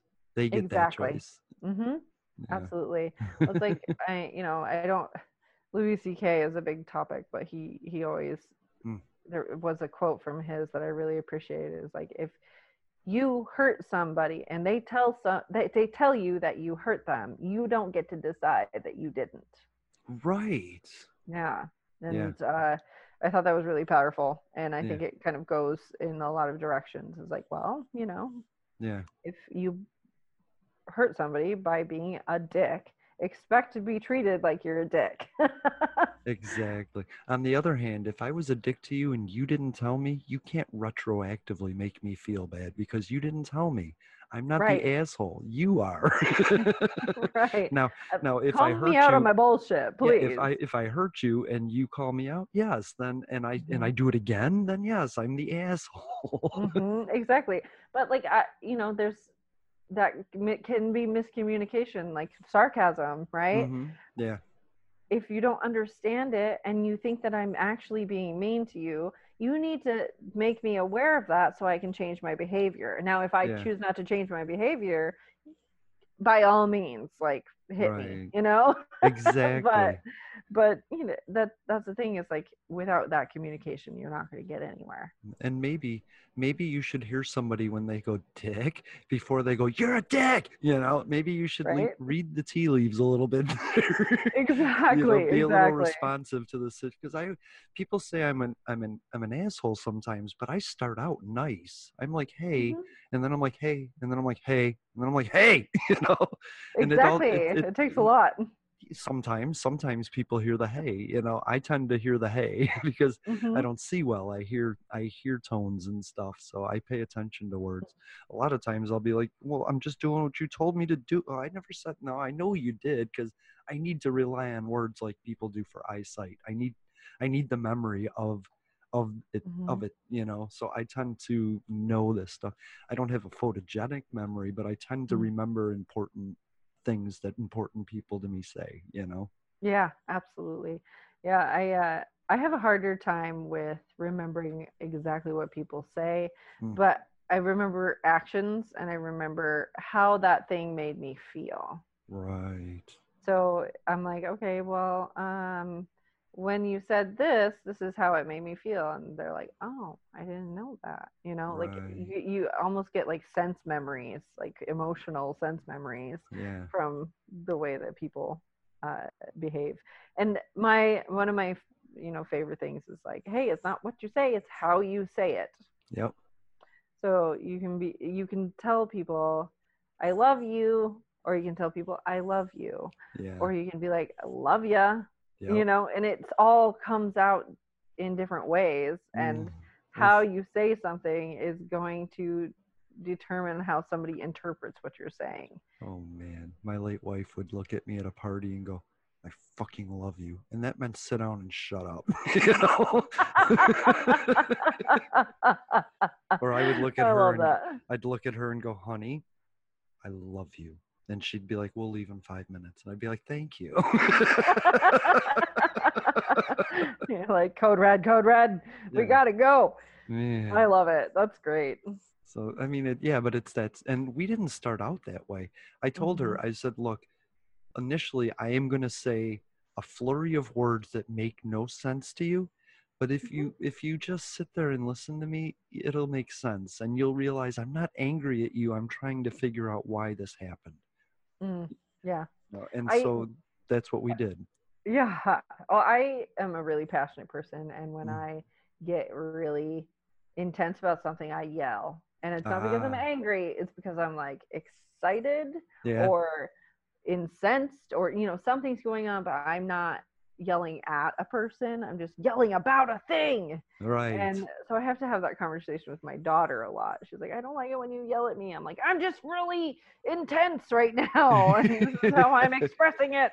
right. I had a, boss, Uh, a boss used to yell at me, and people Mm. would be like, "Aren't you upset about that?" And I said, "No, he just told me exactly what to do. I feel bad that it took him that much energy and emotion to actually finally say it. You know, Right. Why couldn't Yeah. he just? He's my boss. Why couldn't he say, "Go do that work, Jason"? Why did he have to get so mad about it? But whatever he did, however, who- whatever emotion was behind it, the Mm-hmm. words told me what I needed. Right. Well, um, uh, there's this concept of ask people and guess people. Oh yeah. Let's Um, wrap up on that. Tell me about yeah, that. absolutely. So, uh, ask people and guess people. Um, it's a lot about how you were raised. So, I was definitely raised as a guess person, but I'm more of an ask person myself. Hmm. So, a guess person basically infers, they're uh, read between the lines type of communicator. They're like, oh, well, you know, uh, it would be really nice if I could get some help around the house.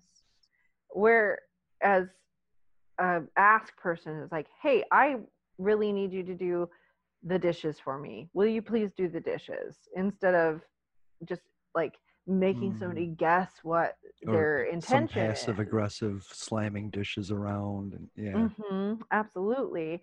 And so, you know, like my mom was definitely a guess person, and I was like, what does she want? Like, she would just be like mm-hmm. angry all of a sudden. I'm like, why are you angry? Right. I'm telling you right now, I need to use the bathroom, and you've been in there for an hour and a half, and and I and she and I have a really hard time communicating because I'm an ask person and she's a guess person, Right. and she wants me to kind of infer. Well, well, this is what I meant when I said. I'm like, but I can't read your mind, mom. Like, right. I'm a very straightforward, logical human being that's also creative, and so I had to kind of figure out. It, it, I don't know. It feels like playing games to me, and Me too. um, I think a lot of people see this in movies and TV, like, you know, oh, well, you didn't understand that I said that. And then all of a sudden the light bulb comes on, like, oh, they actually wanted me to do that thing. And Mhm. I'm like, what? Why don't you just ask for it? Um, because it's so much easier to ask and hear a no It than it is to ask or without asking and always get a no because that person is not understanding what you're trying to get at. Or get the wrong wrong thing or they get the wrong Mhm. impression because you weren't clear. Right. Exactly. If so I've always been very you, clear. be clear. Yeah. Well, it, and it's so funny. I, when my husband and I first moved in together, I had a little air conditioning unit in our window. And he said to me one day, he's like, Hey, how does the air conditioner work? And I interpreted that as how does the air conditioner work? Right. I was like, that's well, you you press the on button, the power button, the one with the circle and the line, Right. and then you change the temperature and you can move the little. He's like, I didn't ask you how it worked. I asked you how it well it works. I was like, ask a better question and get a Ah. better answer. Right. My favorite I worked with people who would ask me super basic questions like that. So my default was the basic how does an air conditioner work? right. My favorite is like, uh, are you done with this? Well, what? Are you done with it? Like, you want me to do the dishes, but you're gonna ask me if the dish that has food on it is if I'm done with it. Like, come over Mhm. here and see that the dish is dirty.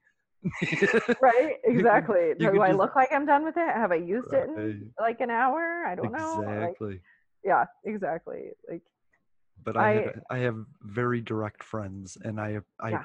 because I'm not smart that way. I'm I'm I'm not. I'm a bit of a ge- uh, beautiful mind that way, where I don't understand a lot of that stuff. I'm I'm direct, Mhm. and I don't. Somebody told me if I was to. She said, "What should I do?" And I said, "Do this." And she said, "If I was to do that, they would think I was an asshole." and I was like, I don't know. Do you think I'm an asshole? She's like, sometimes. I like, well, I, yeah, I get that a lot. I well, I had a conversation with my boss uh, yesterday, and I was really I was trying to understand a concept that I I was just like, wait, what? Like I, what are you saying? Mm, And I I'm sure I came off as a little bit rude right. because I was just trying to understand, but I could tell by her body language that she was like, "Why are you like this?" You know, I just got something like Ah, that from her. So right, later right. on in the day, I apologized. I was like, "Hey, I'm sorry if I sounded like I was being a dick earlier. I'm just, I was really actually confused." And so I was frustrated with myself for not understanding, Right. and that probably came out in my voice. She was like, "Yeah, but that's okay. You're always a dick." And I was like, "Oh, okay." but that's fair. that's me too when i'm Uh-huh. confused i i yeah i i get mad at myself for not understanding because i know i don't learn quickly and when people put me on the spot to learn i just Mhm. i can't abcd you, you can't do you can't make me learn math in two seconds it'll take me longer yeah, and if it's that important to you then you're frustrated and i'm frustrated oh, and it definitely had something to do with numbers, and numbers just get me frustrated anyway. yeah. So Yeah. it's just like, what are you talking about? Like, it right was like yelling into the void. Um, so yeah, uh, asking, ask a better question, get a better answer, Yeah. uh, and I try to apply that as much as possible. And sometimes I fail. all right okay. so let's just ask people to tell us whether they are askers or guessers Yeah, absolutely. Nice. It's been really wonderful talking to you, Debbie. Well, thank you. You too. Thank you you, for having back? me back. Oh, absolutely. Anytime. Nice. I know Adam wants you on the show. I told him, I said, Mhm. I want to pull her away from Adam has a beard. I want to get her over here for a little bit. and he said, Yeah, public access is for the bigger topics. I understand. And I was like, Good. It's not that I don't want Jeffrey on at some point. You know? Oh, absolutely. I just Well, kind of, I told that him, man can well, talk. you what what honestly what you know what Jeffrey's talking about that you know about he's talking about learning from you so why would I need him? But the other point is he's like he's like the left side of the brain and you're like the right side of the brain and it mm, yeah it's tough for people. I, yeah, I, we're we're a, a terrifying power couple. You have to like for sure separate us for a little while to get any information because I'll talk over him and be like, "Listen, you're not listening to me." Uh, So that's it's pretty fun. that's you know the amazing thing was i mean our our tracks didn't work out right but we all had separate tracks and there Mhm. was there was conversations behind the conversations i mean i think i hear conversations that way but jeffrey like you were like hi to somebody's kid and jeffrey was like talking to adam about tacos while we were talking about non-binary stuff and it was i couldn't separate it but the tracks didn't match up so i had to edit it a different way but i finally did. Oh, i didn't want to lose all that conversation you know what i mean? Oh my gosh, I know. It, uh, there's really interesting like social uh, experiments about like talking over people and like Mm. actually how that's a like acceptable thing in societies and uh, that linguistics. We won't even go into that, but Right. um, we had a very long discussion about that at one point during my uh, college education. oh i love it okay well that's what we'll talk about next cool. i know as a sound engineer i i don't like it. Oh God, I can only imagine. right. There was a i ended the show with coming up next on the next show and i started saying like i don't what magenta? Is magenta a real color and something else? And why is sean? And then jeffrey was like ah blah, blah," and i was like ah. I really wanted the clip to fade out there but jeffrey cut me off. But that's how the whole Oh, i mean we cut we cut every everybody cut everybody off. There wasn't there wasn't one time when everybody got to complete a thought in that right.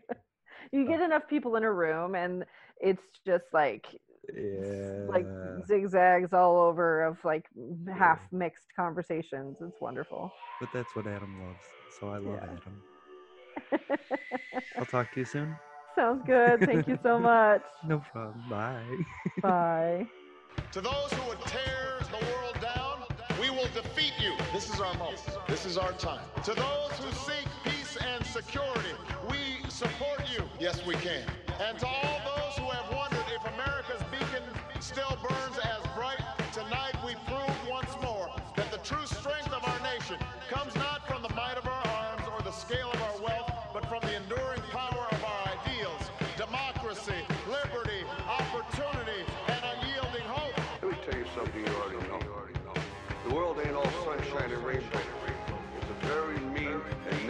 place, and I don't care how tough you are, it will beat you to your knees and keep you there permanently if you let it. You, me, or nobody is gonna hit as hard as life.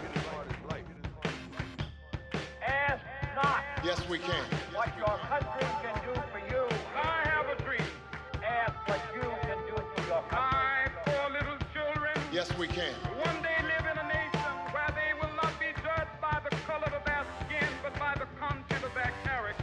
To tell you things are bad. Everybody knows things are bad. It's a depression.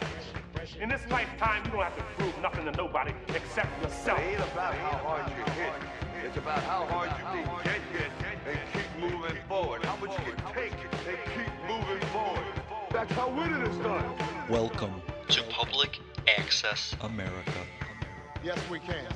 Now on Instagram and SoundCloud, He wanted to run out of that tunnel for my dad. on Twitter, Prove Apple Podcast, the Stitcher Smart Radio app, Potable, and Spotify. Yes, we can.